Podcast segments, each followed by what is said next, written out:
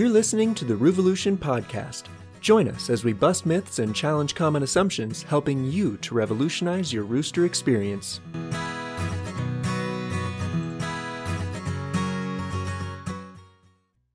So, today we'd like to talk about normal, healthy conflict and competition between roosters and how it differs from the dangerous and sometimes deadly fighting we all worry about, as well as how to use this critical information when integrating new birds into a flock. But before we get too deep into the various behaviors you might see, I think it's really important to address the myth that all roosters are just naturally geared to want to kill any other rooster they come across. Is that true? It can be in very specific cases, um, but for the vast majority of roosters, no, couldn't be farther from the truth. The reason that myth really got started is because roosters have historically been used in fighting, and that is um, a little bit, I guess you could say, kind of like dogs like pit bulls, you know, that have been bred and raised to be guard dogs, and those very specific situations in which they're conditioned to have these aggressive tendencies towards any others of their species or any other individuals in general that sort of trickles over and starts to mistakenly get applied to the species at large. And so it is worth giving the disclaimer that with breeds like, for instance, uh, game birds, Old English game birds, not the bantam variety, but the full size variety, there is a strong tendency for them to be unable to get along with other males if you're in a situation where you're rescuing roosters that have a history of being used in fighting, they are very likely not to be able to ever be housed with other roosters. But apart from those situations, in most cases, roosters are able to get along perfectly fine under the right circumstances and with the right supports. What really throws some keepers for a loop is just the fact that roosters fight and establish that pecking order in a much bigger way and very differently than hens do. It really is the same kind of social dynamic at play. It's just going to look a lot scarier to humans. And of course, because of the way they interact, there is a bit more danger of unintentional injuries being incurred. So let's just get started with, you know, what the worst case scenario might be or what the, the behaviors that are actually dangerous and, you know, need to be addressed immediately. Okay, and that's actually an easy one um, because in cases where roosters are actually out for blood and they are actually looking to harm another flock member, it's going to be a very different type of fight um, than what we see when it's just kind of a social disagreement. Typically, the biggest red flag is going to be that they do not allow the other bird to forfeit that's kind of our litmus test, you know, for our birds is that if they're willing to bow out and they are, uh, the winner is willing to allow the other bird to bow out of that interaction, odds are pretty good that everything is actually being handled in a perfectly normal and appropriate way. Now, that doesn't mean that, you know, there won't be some chasing you know after the the the fight ends um, we've seen it many times before that you know the head roo that's defending his position will win the fight and the other bird will run away and he'll do, you know, maybe one or two quick chases, you know, and make sure that that bird is still um, conceding defeat. And once he sees that the other bird runs away a few times, then he's done and they're back to normal.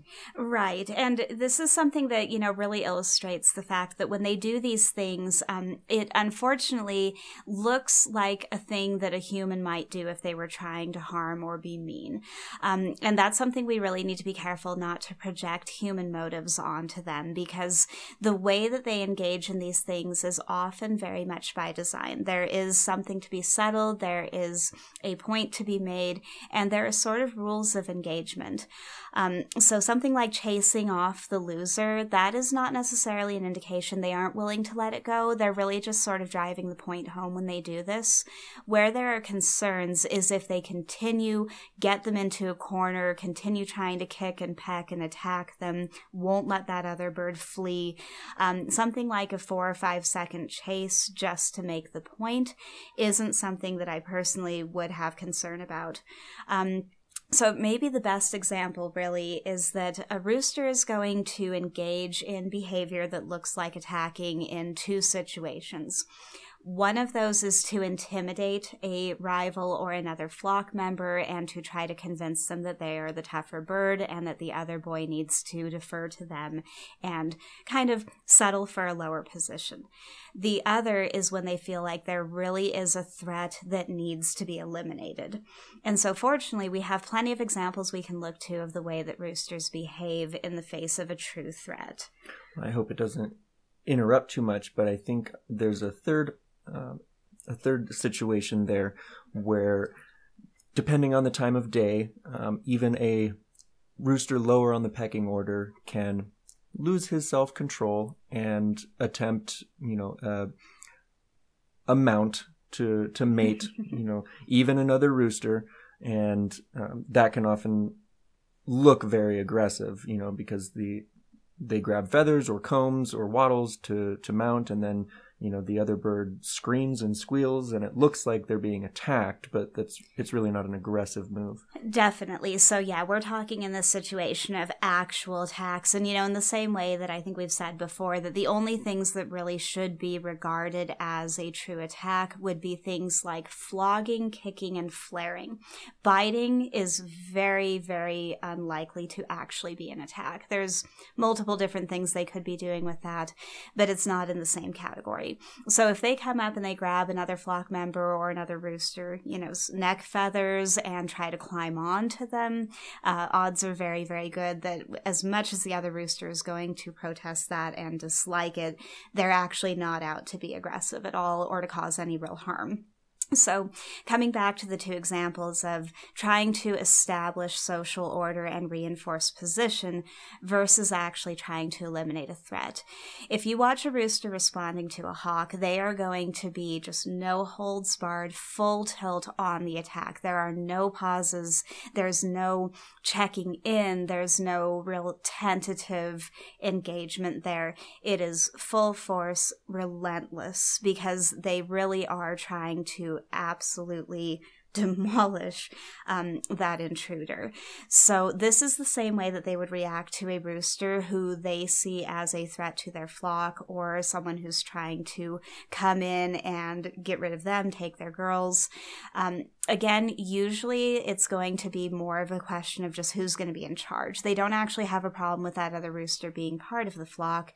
And this goes especially, you know, uh, strongly if they've been raised together. So when we talk about a rooster coming in as a threat to the flock, we would mean more like in nature, where this is a foreign rooster or maybe a neighbor's rooster has come over into the yard and tried to make a move on one of the girls. You know, this would really need to be a bird that that is not part of the social order at all, someone that they're completely unfamiliar with and that they distrust the intentions of.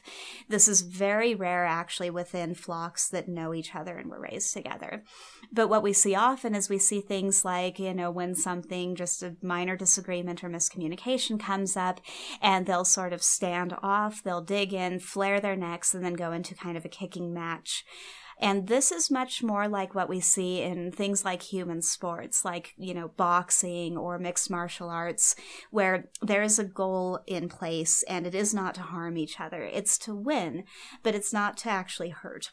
And the way that we can see this both in human, you know, combat sports and in rooster pecking order change ups is that there are those moments of checking in. They'll exchange a few kicks, but then typically they're going to freeze. They're going to both flare. They're going to give a minute to see if either one of them is ready to forfeit.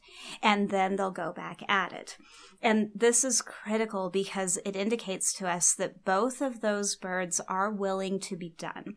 If they weren't, they wouldn't give those pauses it's also actually really interesting to consider how often a rooster will flare at their keeper before attacking or mid attack pause and flare before resuming those kicks. And it seems to indicate the same thing that they really are just wanting something to be addressed or resolved, and they're giving these opportunities for it to be.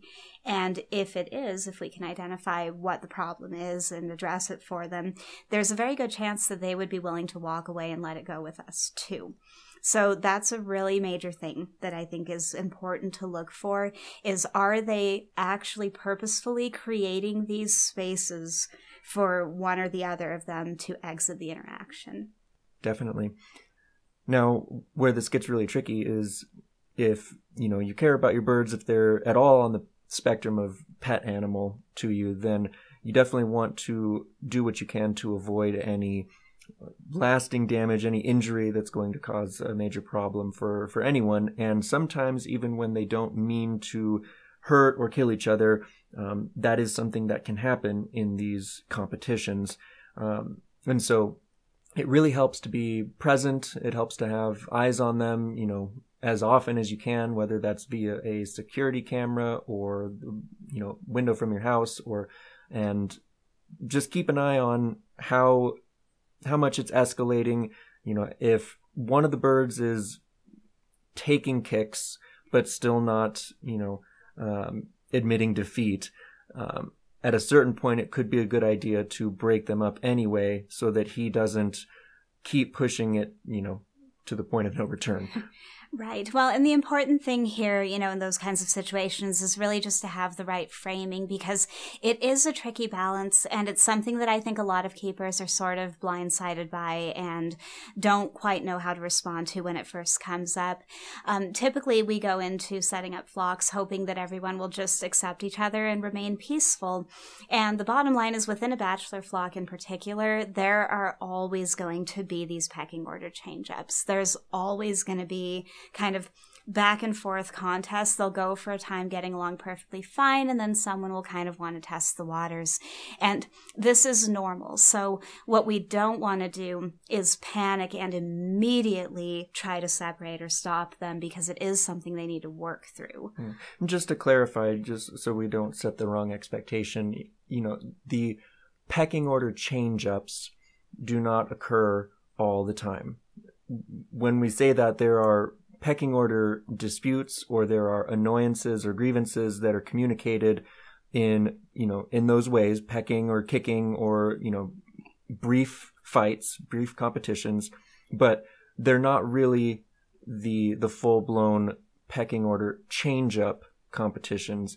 That as far as we have seen only happens about once a year Right. So saying always, that just would indicate like in every bachelor flock, it is not going to be realistic to expect that that first um, settling period happens, a head roo is decided, and then nothing ever changes within that flock from there.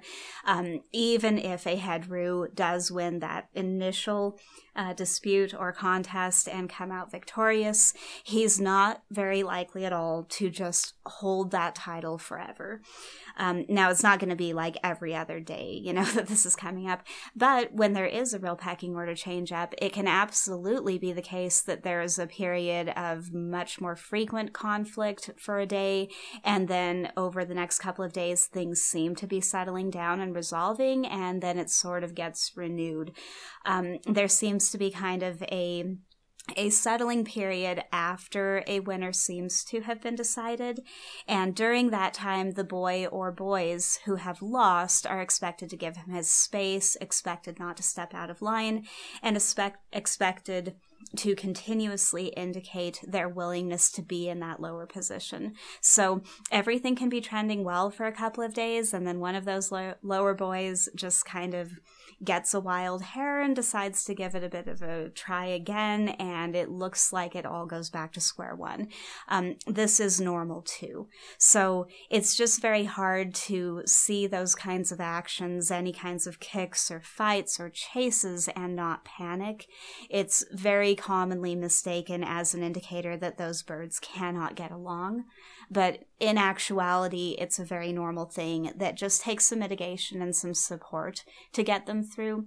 Uh, we've had plenty of moments in our flock like that, and they are perfectly peaceful today. It it ebbs and flows and it kind of goes in waves. And that's just something to be prepared for. It's not necessarily a problem. In most cases, it isn't a problem. But you just want to be able to differentiate when it takes that turn, if it shifts and it becomes more serious because there is a very, very real difference between a bird who is out to injure and one who's just out to posture. And if you look, um, I think we've mentioned also before that we've taken a lot of footage that we have from our security camera when our boys get into these disputes and actually reviewed it in slow motion, really taking note of their body positions and what they're trying to do. And it is absolutely astonishing how often it's like fake punches. Um, those kicks are not connecting. They're either pulling back short or the other boy is effectively dodging them. Uh, this is just a lot of aerial maneuvers. They'll, they'll do things like leap over each other's back and not even connect. And so it really has seemed that the impact when it does happen is actually not really intentional. Um, they can miss in the same way, you know, the fake slap can connect, right? But they can absolutely miss and wind up kicking each other, but it really does look at the, as though they go very far out of their way to actually avoid that. It's, it's more about who can get closest, who can jump highest, who can dodge fastest. That being said, sometimes one of those kicks does land and um, can have some pretty serious consequences for that rooster.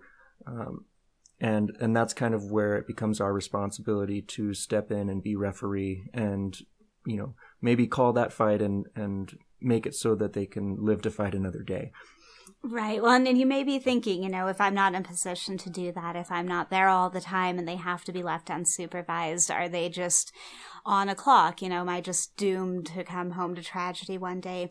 And no, I would not say that that's the case. Of course, the more that you can keep eyes on them and supervise these things, the better. You know, the faster you'll be able to intervene if needed. And even things like, you know, comb injuries, which can bleed a fair bit and look pretty unsightly, um, usually not terribly serious. But, you know, you can prevent a lot more of those kind of minor things if you're more present. But if you're in a situation where you have to be away and they're going to be unsupervised, they're not going to have a referee. There are certainly things you can do to minimize the risk of any seriously bad outcomes. So the number one thing is always, always make sure spurs are trimmed and dulled. Um, the kicks themselves don't tend to be nearly as threatening as puncture wounds from those spurs. So, whether you're keeping a bachelor flock or a mixed flock, one of the most critical safety measures is always going to be clipping just the tips of those spurs and keeping them rounded and dulled those are where most of those injuries are going to come from. Now, apart from that, uh, things like just having sufficient space and having escape routes. Um, a way that lower birds will often forfeit these contests is by retreating up off the ground. So, in our flock, we often see when these disputes break out that the boy who wants to concede will go running and leap up on like the top roost of the coop or get up on one of the roosts in the run. It seems in a lot of cases like remaining on the ground is almost in and of itself a challenge. So it'll be a huge help to them to have those places to retreat to. It's going to make it easier for them to communicate what they need to and to get out of that fight gracefully as soon as they feel like they're ready to. Um, that's going to prevent any kind of miscommunication that causes them to be locked into something they're not equipped to handle. Now, another thing that can be done is especially when these um, these social interactions kind of first shift, when you first start seeing those signs that there's been some conflict, whether it's coming home to find a comb injury or a boy who's hanging out in the coop and won't come back down, you know, anything like this, try, if at all possible, to put up some temporary safeguards, um, or if you're available, watch those interactions and really take careful note of how they're progressing. So if you're seeing that, for instance, one of your boys comes up and starts to give a chase to the other, and he immediately runs and gets up on the coop roost, and the boy who was chasing him immediately lets it go and goes back to his business, there's a pretty good chance that they're handling things fairly well. But in cases where you either can't confirm or there are some signs that they might be taking things a little bit too far, it is appropriate to put up just again, kind of temporary separation when you can't be present. Let them have their supervised time, you know, to kind of try to hash things out and get over it, but don't necessarily just let them go at it without any direct involvement until you get a better feel on how things are going. Um, so, what you don't want to do is you don't want to pull a rooster from a flock with other roosters um, for any more than just a very brief time. If they're going to be separated for more than, you know, I don't know, a couple of hours, you're probably going to want to set up a section of the run where they can still see each other, still be part of the flock, and not be completely removed. With hens, you often have, you know, even a few weeks before they're going to really move on and reject a removed girl from the flock. With roosters, it happens incredibly fast. We're talking less than 48 hours in some cases. So, something that worries me a lot is when I hear that people have set up a bachelor flock and one of these disputes breaks out because they're trying to settle into these social dynamics and they report that they pulled the other boy to his own enclosure and it's been a few days. Um, that's the kind of situation where you may lose your ability to have them with that flock. At that point, it's just going to be a brand new reintegration of a rooster that, you know, the other rooster uh, previously had a problem with. Right. There's a very fine line to walk where you have to keep that familiarity consistent while still putting up those guardrails. And it also means, you know, things like injuries. If a boy gets hurt and needs treatment, if he's going to have to be indoors healing for a week, you're probably going to be looking at a completely new integration when he comes back.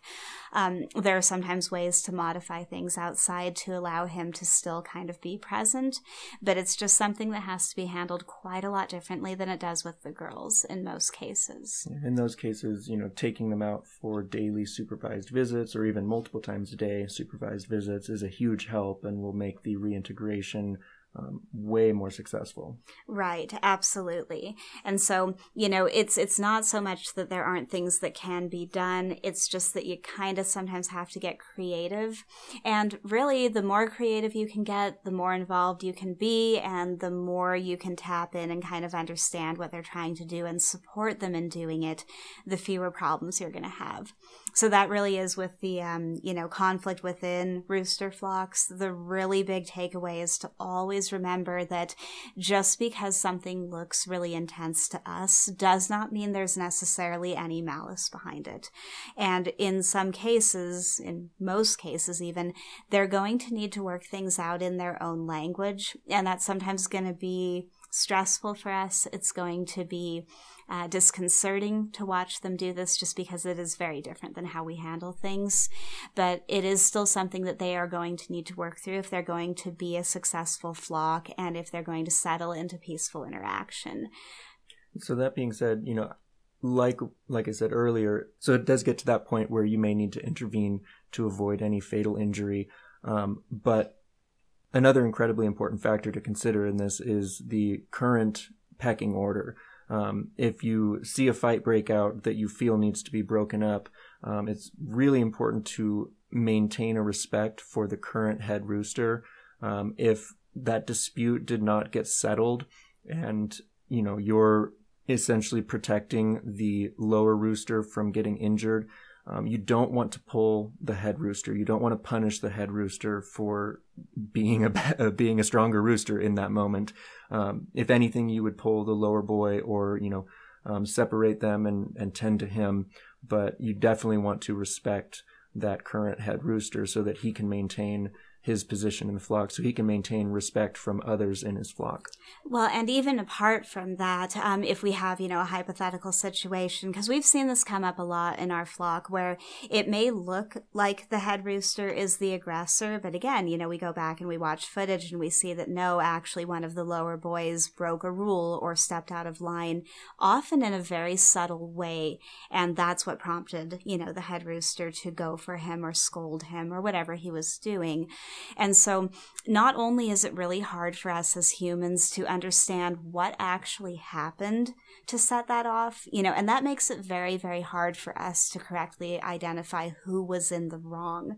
We sort of have to err on the side of caution and say, you know, maybe even if the head rooster was being a bit out of line, he's still the boss, you know, and this applies to humans too. Sometimes our bosses at our jobs make a really questionable call or are impatient or act a little out of line, but in most cases, we kind of still have to just go with it anyway because they are in charge. And so, what can happen if you come out and you see one of the lower boys being pursued or scolded or harassed a little bit by the head rooster is it's very easy to feel bad for them. Usually they're the gentler bird, they're the weaker bird, they may be the more timid bird, and the knee jerk response is going to be to reprimand the stronger one. But this does two detrimental things. One, it reinforces to that head roo that he is being challenged, that he needs to worry, that there is something to fight against. And two, it emboldens that weaker boy. So if what really happened is that he kind of crowded the head roo, or he shuffle danced him, or he was supposed to walk away from the feeder when the leader walked up and he didn't, and what happens is that the head rooster gets scooped up by the giant human and taken away and he wins, that is going to fuel him to continue pushing those boundaries. It's going to bring up additional conflict. It's going to prevent things from actually getting resolved because it's sort of an unnatural ego boost being given to that lower bird that's just going to keep that turbulence present. It could also cause some, you know, conflict um, in the relationship between you and the head rooster. You know, if you're good with the head rooster and he's, you know, feels safe around you, feels comfortable with you, um, and then you back up his competitor, you know, he could start resenting you, I, I suppose, a little bit. Yeah, be kind of like your spouse siding with your ex in a disagreement. you know, it's just really going to make things a mess. And so we do, you know, whatever social order they have settled into, we really want to try to reinforce and support that. It's just not something that we have the insight to do, trying to kind of get in there and move things around and manipulate things. We just don't know what we're doing because we don't have all of the information they do. So it's not necessarily to say that the head rooster might not have been being impatient, might not have been out of line. It's just that there's too great a risk of overcomplicating things in a really bad direction if we make the wrong call. It's really kind of just the safest response in those moments. Hmm. So this kind of leads me into wanting to talk about, you know, things that we do to intervene. Um, and it varies widely. It depends on the situation. It depends on you know the day, how quickly I can get out there or not, um, if I'm already present or not. Um, but intervening doesn't always mean separating. Intervening sometimes just means, like I said earlier, being a referee. Um, you know, causing a temporary break in in the fight or the conflict they may resume and and go at it again. And you know you let them do their thing until it gets to what you think is an unsafe point and then you intervene again always respecting the head roo a little more than the competitor. Um, but what this looks like for us most often is you know our presence in the run um, usually kneeling or squatting so that we're at their level and nearby, ready to just throw out a hand, you know, put a hand in between the two roosters.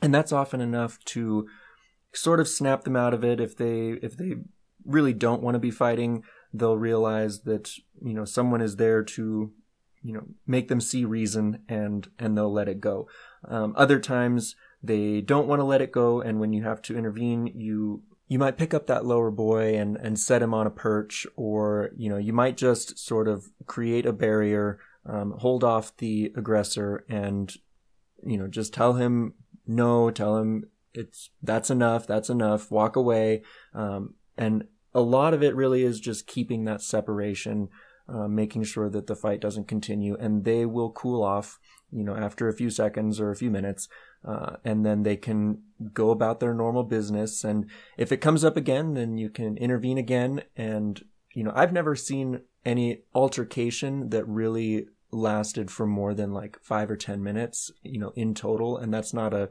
ongoing dispute or ongoing fight that lasts five or 10 minutes. It's usually a few seconds on and off, and it may come back to another short altercation within that five or 10 minute span. But they're usually back to going about their normal business um, rather quickly. Well, and it's worth noting also that presence, environment, you know, all of these things can modify this too. Um, for instance, our boys manage these things very differently when we're not present than they do when we are. About the only thing actually that we typically have to run out and break up is mounting attempts, uh, particularly in the evening. But when it comes to conflict, they are sensible enough to, you know, go off and get up on that higher roost or give each other a wide berth in most cases Um, where it gets a little tricky is when we come out and we're with them, and it's clear that they kind of understand that they have a bodyguard.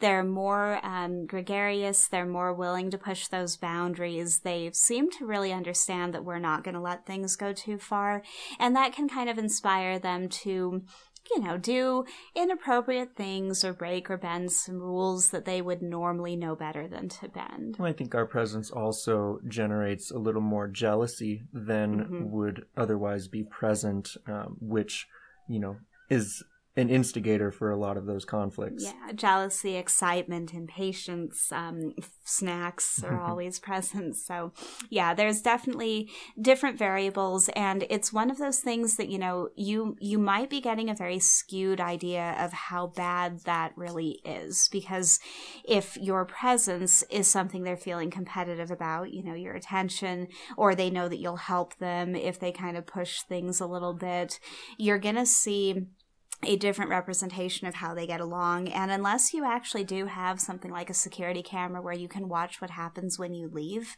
you're going to, of course, naturally assume that that is their norm, but it might really not be. Well, in our case, at least, it definitely is not. Mm-hmm. Um, they are definitely a different flock um, when we're not present versus when we are. Um, they they get along fantastically throughout the day. You know, I I spend I would say most of my day with an eye on them uh, via the security camera, and they they have their little annoyances and grievances and disagreements here and there. You know, I would say even maybe 10 to 20 to 30 times a day, which sounds like a lot, but when it's only, you know, a quick peck to the back of the neck and it's over, it, it doesn't seem like much. And when you when you balance that with hours and hours and hours of peaceful time when they're actually getting along and doing things together and hanging out together, dust bathing together or various things, it, it really goes to show that what you the conflicts that you see that you happen to catch are just a, such a minority compared to the rest of the day. Um, so definitely just try not to judge too harshly don't put too much weight on the things you do catch unless you are seeing it all the time. Yeah. And I mean, I really would encourage anyone who is in a position to do so to put a security camera out there on them. You would just be so astonished by these differences. Um, there's been so many things that we would never have guessed they did, that we would never have been aware of if we didn't have it, because it really does. It does influence their behavior so much having us present. Um, we went through a period which has actually calmed down a fair bit, um, where Maelstrom and Daisy were feeling particularly jealous over my attention, likely because I had always been focused more on Daisy during visits, because he's our lowest boy and he often gets excluded. And I had just started making a point to give Maelstrom more one on one attention. So Maelstrom was in a position of being very frustrated when Daisy tried to squeeze in, and Daisy was in a position of feeling like his mama had been stolen.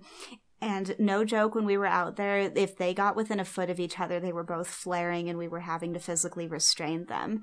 But the moment we went back inside, we'd look at the camera and they are engaging perfectly peacefully, pecking at treats together. May May is preening Daisy's feathers, like, like completely different birds.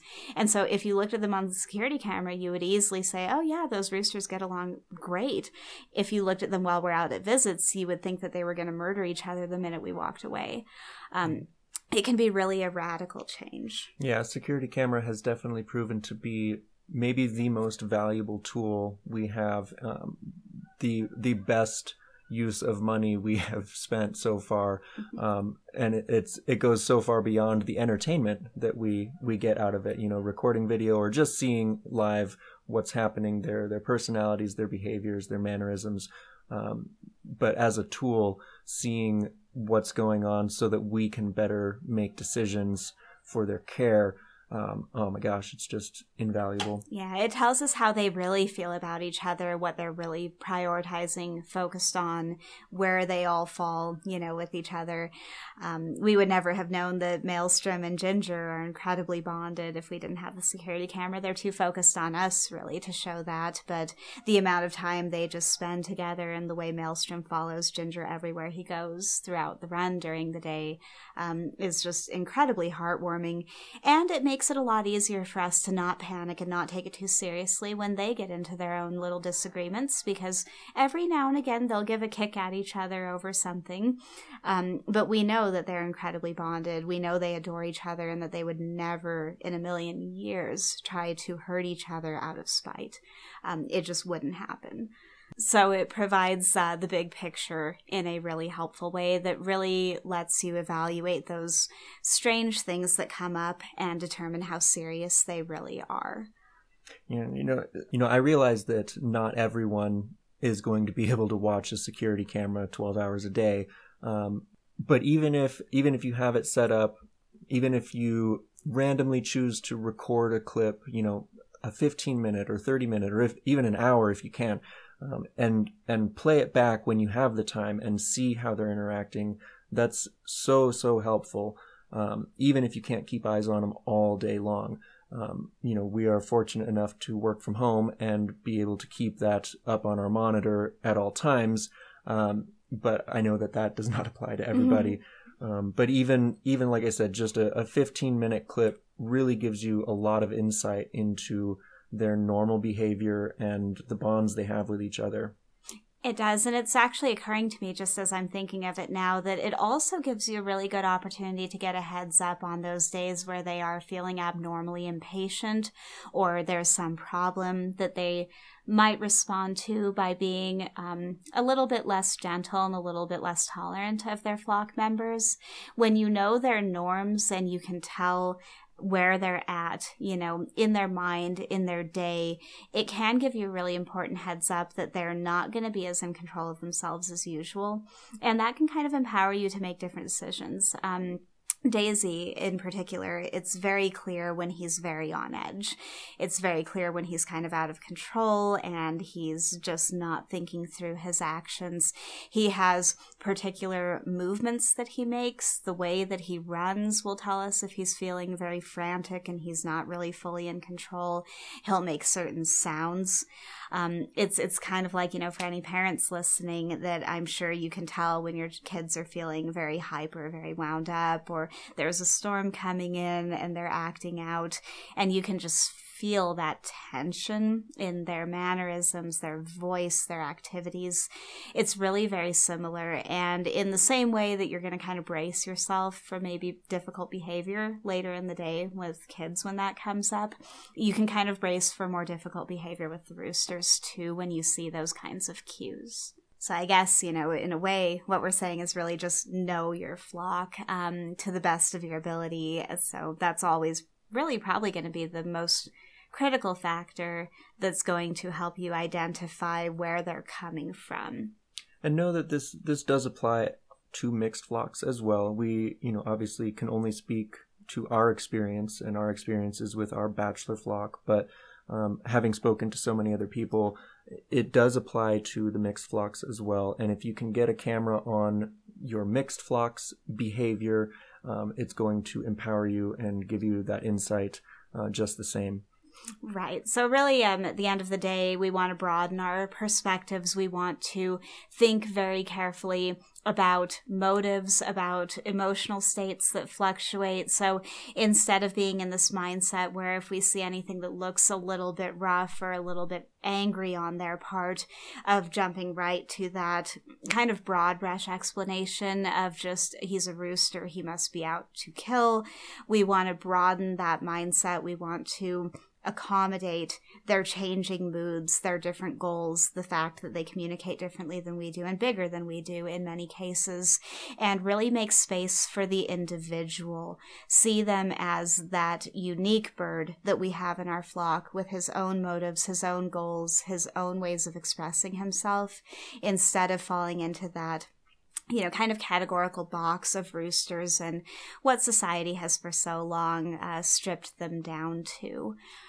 Yeah. So if there has been peace in your flock for any length of time, and you know a fight breaks out, or there's a an attempt at a pecking order change up, um, you know it's safer to assume that peace can be found again.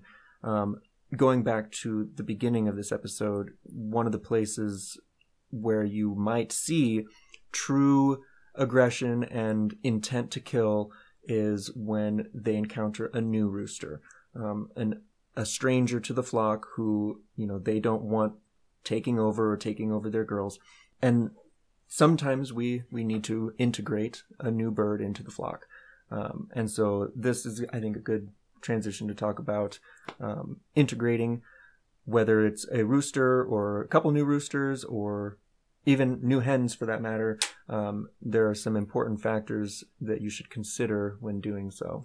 Definitely. And so, all of the stuff that we talked about as far as evaluating the types of conflict we see previously are going to apply here too. But there is that really important additional element here of lack of familiarity. And that is going to warp, you know, those interactions some, and it's going to put them more in a mindset where they are going to be less accepting. Um, but of course, again, there are things that we can usually do about this, um, particularly when integrating roosters to flocks with existing existing roosters, it's really, really critical to have a backup plan because on rare occasion, they just won't be accepted. Um, but this goes for hens too. So oh. this isn't a rooster specific kind of concern. And on that note, you know, a lot of times the rejection can happen because only one bird is being integrated. Um, and that's why it's important to, if possible, never only integrate one new bird. You want to integrate in pairs or more um, so that that new bird has a teammate or someone that they get along with that can give them backup or provide them comfort and friendship while they're going through right. that integration process or a go between. You know, so if you for some reason find yourself needing to add one additional rooster, try if at all possible to bring in some new hens with him uh, for that kind of meet and greet period. Let him get used to them, bond with them, and add them as kind of their own micro flock. That would not only help him to not feel such a need to claim the other boys' existing girls, but would also, you know, greatly help him to feel like he's got his own thing going on. Um, if for whatever reason you can't bring in more hens, it's sometimes possible to take some of the girls who are not the current rooster's favorite and sort of again facilitate that division. You know, encourage him to go ahead and bond with those girls without any competition present and then see if maybe they can stay um, content with that setup as they get joined into a single larger flock. Um, but it is always going to be critical. You know, the more outnumbered the new birds are by the existing flock, the harder things are going to be. And that goes for hens or roosters. You really want to try to have them on equal footing as much as possible, but never one, really never one. it's always going to be difficult. Another important factor, no matter how many birds you are trying to integrate, um, is a separation during that period of building familiarity. You know, you don't want to just have the newcomers have free access to the established flock uh, and vice versa. There, there needs to be a barrier so they cannot harm each other, so they can, you know, get to know each other through, you know, hardware cloth or fencing, um, look but don't touch. Um, whether it's hens or roosters or both, um, you really don't want to jump straight to you know leaving them in the coop overnight and letting them wake up together. Like that alone is not enough to ease them into that that transition, that integration. You really want to give them several days of supervised visits um, where they do have that barrier in between, and then when things go well, if things go well during that time, then maybe you can do that final integration you know leaving them in overnight and let them wake up together. But even so what we found at least with our our hen integration was that um, we did the daily visits uh, with separation and then we did supervised visits with them having access to each other um, and then they still came back to their quarantine coop and then we did the same thing where we eased them into their time together without that barrier Right. So gradual easing of boundaries. And, you know, really what it comes down to, you know, the, the whole idea of putting them into the coop overnight. Um, I would make the claim, I would argue that in the cases where that does work, it would have worked equally well putting them in the run together. What's going on there isn't that there's some, you know, wool being pulled over their eyes by adding them after dark and they just think they've been there forever the next morning. Um, that's sort of what that suggestion is based on, is the idea that they'll just not take note of this newcomer. If they wake up and find them there, they'll just go, oh, guess I forgot a flock member all this time. Um, it's really sort of ridiculous. And what can easily happen is that they wake up and they recognize, of course, that intruder. And now that new bird is outnumbered and penned and trapped and getting attacked. So not a good situation. It's definitely better to take it slower. But the things that are going to be supportive in that is, again, always trying to think about what their concerns are, what their perspective on these things is, and watching very closely to evaluate those interactions. So we have not integrated new roosters into our rooster flock. So all we can give, um, as far as the rooster specifics on that is the general guidelines, safety measures, and best practices that we're aware of. Um, but when it comes to just integration in general, having that period where they can see but not actually access each other is the best starting point once you finish quarantine. I prefer, I think, to put them in an adjacent area rather than something like a kennel inside the run where they're basically trapped and surrounded, that can have some really negative social impacts um, by making them appear very vulnerable and adding to the stress of not only them, but the flock in general. So, adjacent pens, if at all possible, even if it's a fairly temporary structure, or just partitioning off part of the run to make an adjacent larger space, would be a really good thing. You really want them to be interacting very normally in their own separate groups, side by side, and all of them seeing that nothing bad comes of this something we did in between the uh, look don't touch period and letting them be at all in the same run with our new girls is we made sure every day when we brought treats that we ran a line of treats along either side of the shared fence so that they wound up having those snacks basically just head to head right there at the fence. And the reason for this was because that's probably one of the most competitive times for chickens is when good food is present. So we didn't want to base our decision to merge them on very easy situations and then have horrible fights break out during those harder ones. We wanted to make that decision based on the situation that would be most likely to create conflict. And we waited until we saw that there was no sassiness, no attempts to compete or run off during those times. And so then the very first day that we let them be together, and we would definitely recommend this for any integration, we purposefully scheduled that to be on a day where we were off work and free all day. And we literally took shifts being out there with them all day long from the time they woke and went out to the time they went to roost. Um, in our situation, there was absolutely no conflict, no disputes. They did great, but we didn't want to risk coming out to a bloodbath. So it was just worth, you know, making that bit of extra time to really make sure that nothing would get past us. Well, let me just throw in there. There weren't no conflicts, no disputes, because one of the new girls, one of the newcomers, um, actually did take over as head hen over our existing hen, Midnight um, Sunshine did come in and um, assert her dominance mm-hmm. and give a little sass and attitude and put Midnight in her place a few times. It was nothing ever, you know, very violent or anything, but Midnight decided that she didn't want to get pecked in the neck over you know, a couple treats. Um, she would rather take the number two spot, and she was fine with that.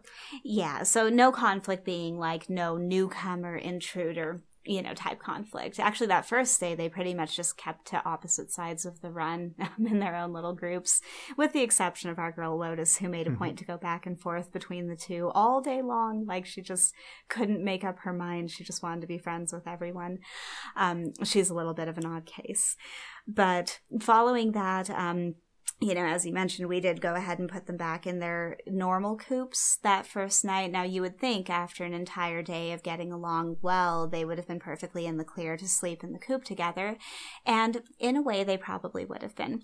But the reason for that decision was because it's a lot. It's a lot adjusting to a new environment, having access to new people, and being accessed by new people. Um, so they had had a pretty overwhelming day, and we didn't want to put too much on them them all at once. For our existing flock members, it's hard enough having to suddenly share their things and their food and their water and their space and their treats with newcomers. Um, we felt like it would be psychologically helpful for them to feel like they at least got their calm, private space to sleep back at the end of the day, and good for our new girls to go back to where they were comfortable and knew they were safe and were familiar with that night. So we did a few days, uh, maybe, I don't know, three or four days uh, where they went out and they shared the run all day long. Um, after that first day, we just kind of popped out regularly to check and make sure they were doing okay, and they were. Um, but we let them share the run all day, and then as the sun started to set, we would take the new girls back to their familiar coop in the garage, and we'd let our girls get a bit of a breather um, by themselves, how they were used to in their coop. And then, yeah, after about three or four days, we went ahead and let them all stay. But by that point, they had gotten more comfortable with each other. And the new girls had also gotten an opportunity to adjust to the new coop and go in there to, you know, dig around or get up on the roost and explore and see that it was safe. So it wasn't such a system shock for them either.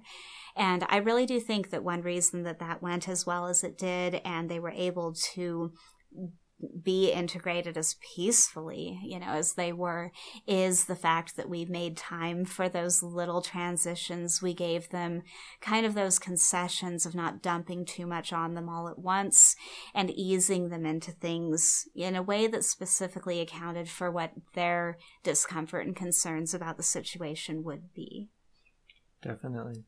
I think it's worth mentioning perhaps that, you know, after spending so much time observing both of our flocks, um, there are just so many similarities between the two that I feel pretty confident in in saying that a an integration um, of a couple roosters into an existing bachelor flock would go just as well, um, following those same guidelines and, and for those same reasons.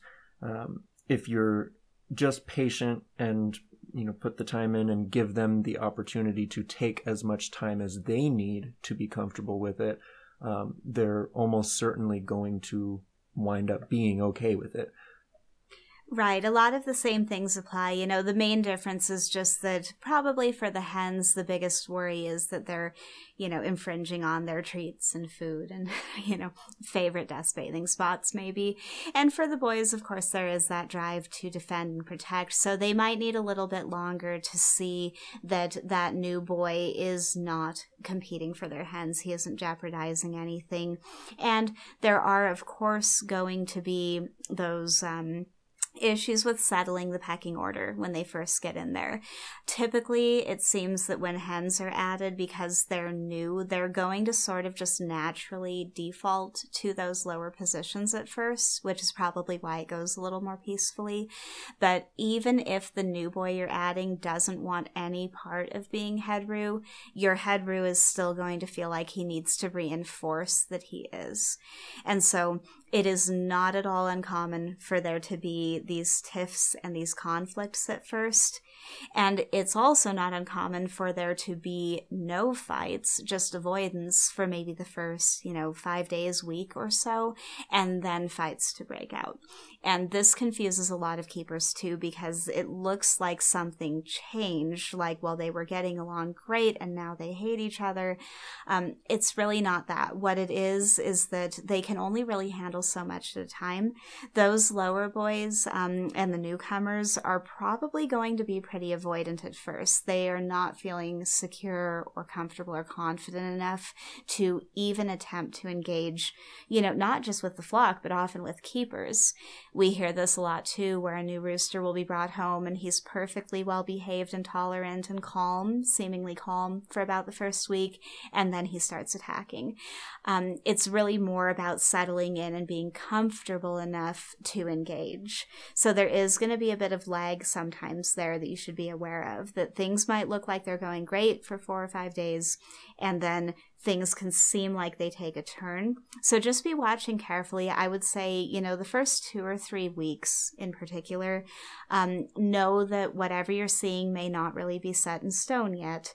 And it might be that he's busy trying to adjust to the new environment, the new schedule, the new surroundings, all of that, and needs to do that before he can really focus on the social side of things.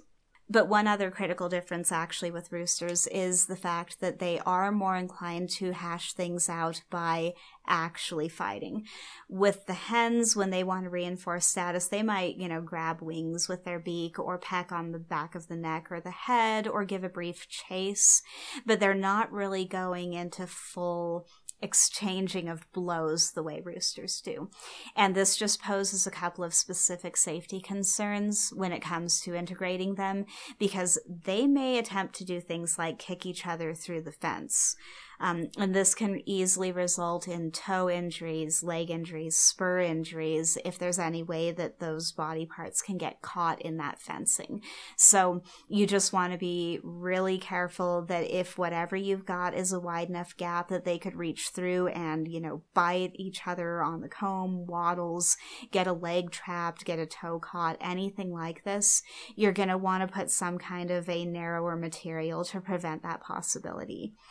It's also worth noting that it is not at all uncommon for roosters to be more inclined to fight when one of them is separated like that. And it's really mostly down to the fact that they know that there's really no danger of consequences if they engage. They know that other boy can't really fight back, and they know that there's kind of no risk of injury to either one of them. So what can happen is that there's kind of this artificially inflated level of disagreement between the two of them. And once they actually can access each other, the amount of conflict actually reduces because now they do have real world consequences that they have to consider. So again, it's one of those situations where you don't really want to assume too much. You do want to monitor closely how they're interacting during that look don't touch period, but just know that it might be getting exaggerated a bit and that it's not necessarily exactly what you should expect once they do get released into the same area. And I suppose the last um, Rooster integration specific tip would be if possible, do that integration first in a more neutral area um, because they're going to respond more uh, willingly. They're going to be more accepting of that new bird if he's not in their dedicated space. So, you know, for instance, if your flock free ranges and there's an area of the yard that they just kind of ignore, they don't really go over there as much, it's not their favorite, maybe try letting them actually meet there. Um, it's possible to set up things like, you know, kind of a temporary uh, space that they could kind of try to meet. You want to not have the new boy getting, you know, say run off into the woods or something. Um, so it's important to make sure that you're going to be able to keep some level of control over that interaction. But as much as possible, try to not just recognize, but also respect the places that are special to them, the places that are important for them to keep claim over, um, and just kind of how much they can handle all at once. The more that we can put our focus on making things easier for all of them involved rather than just quicker for us, the better it's going to go in all cases. Definitely. I don't know why, but I get the feeling that we probably left some things out um, that will occur to us later. But if you have any questions, as always, do send us an email or leave it in the comments below, and we'll be happy to give more detail. Right. And another thing, actually, that we could mention, because obviously, you know, evaluating these conflicts is not just nuanced and tricky, but holds a pretty uh, hefty potential consequence if you get it wrong. Um, so it's it's the sort of thing that you are going to develop a feel for and comfort with over time as you see more and more of these interactions. If at any point you feel like you would like some help evaluating what's going on and whether you should be concerned, whether they should be separated, I strongly encourage anyone listening um, bring a helper out there, you know, as you go, maybe even just to break that up. Have someone come with and be filming. Try to get some footage of what exactly is going on and what you're seeing. Because a lot of times, whether to worry or not comes down to some very subtle body language. We'd always be happy to look that over and try to help evaluate and sort of advise more specifically on exactly what you're dealing with. Um, you don't obviously want to stand there and just film if they may be in danger of injury, but if these are pretty mild disputes that you're just not sure which direction it's heading, or if you're going to have to split it up, you know, you can maybe have somebody else present to be recording as you do so. It's always going to be safe to separate them to temporary areas where they're still visible while you look for additional confirmation of what to do next. Just be very careful not to pull them completely, you know, for multiple days.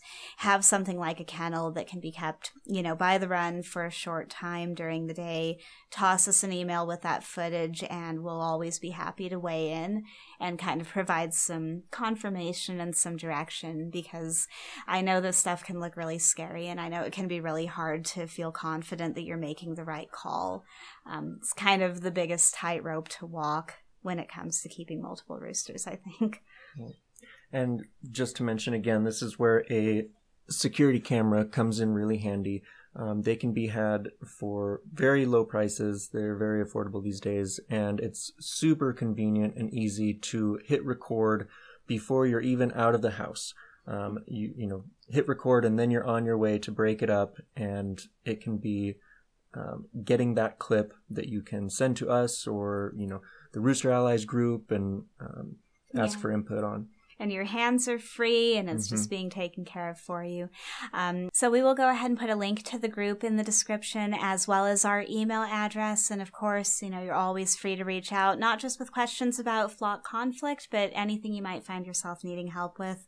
We're always here and we'll always be happy to um, give any support and advice we possibly can.